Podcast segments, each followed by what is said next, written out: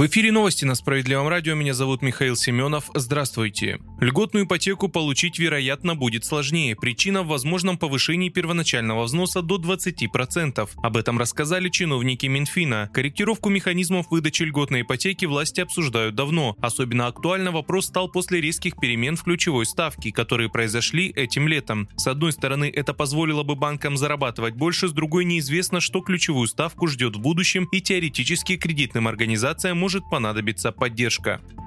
В России не хватает поваров и барменов, об этом заявляют владельцы крупных ресторанных сетей. Связано это с курсом валют. Рост доллара и евро по отношению к рублю привел к тому, что многим мигрантам стало невыгодно работать в России. Приезжие из ближнего зарубежья отправляли заработанные деньги к себе домой в иностранной валюте. В последнее время это стало не так выгодно, и мигранты начали постепенно покидать российские города. Рестораторы говорят, что около 20% персонала многих заведений общепита составляют именно приезжие, отсюда и дефицит кадров.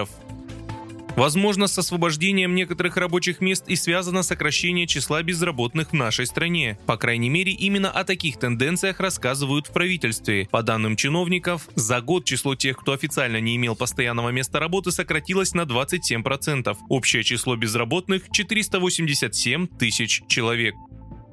Далее выпуски новости Центра защиты прав граждан. На этот раз история из Кемеровской области. Там жители города Таштагол судились с чиновниками за предоставление жилья взамен аварийного, а наши специалисты помогли выиграть дело. Началось все в далеком 2004 году. Еще тогда один из бараков признали аварийным и подлежащим сносу. Нерасселенными с тех пор остались четыре квартиры. Власти предлагали людям компенсацию, но ее размер никого не устраивал. Тогда семья пенсионеров Ивановых решила судиться. В 2022 году суд обязал администрацию предоставить им жилье. Однако и тут чиновники решили схитрить и предложили пожилым людям квартиру, внимание, в другом поселке. Такой расклад жителей не устроил, и они обратились в Центр защиты прав граждан. Специалисты изучили вопрос и рассказали, что барак входит в региональную программу переселения граждан из аварийных домов. Это значит, у собственников есть право выбора – либо получить ключи от другого благоустроенного жилья, либо забрать денежную компенсацию. Причем предоставить квартиру должны в пределах этого же населенного населенного пункта. Правозащитники совместно с депутатом Справедливоросом Татьяной Протас направили запрос в местную администрацию с просьбой исполнить решение суда и переселить семью пенсионеров из аварийного барака в безопасное и благоустроенное жилое помещение. Чиновники, которые до этого ссылались на то, что подходящих вариантов в городе нет, внезапно сразу же нашли выход.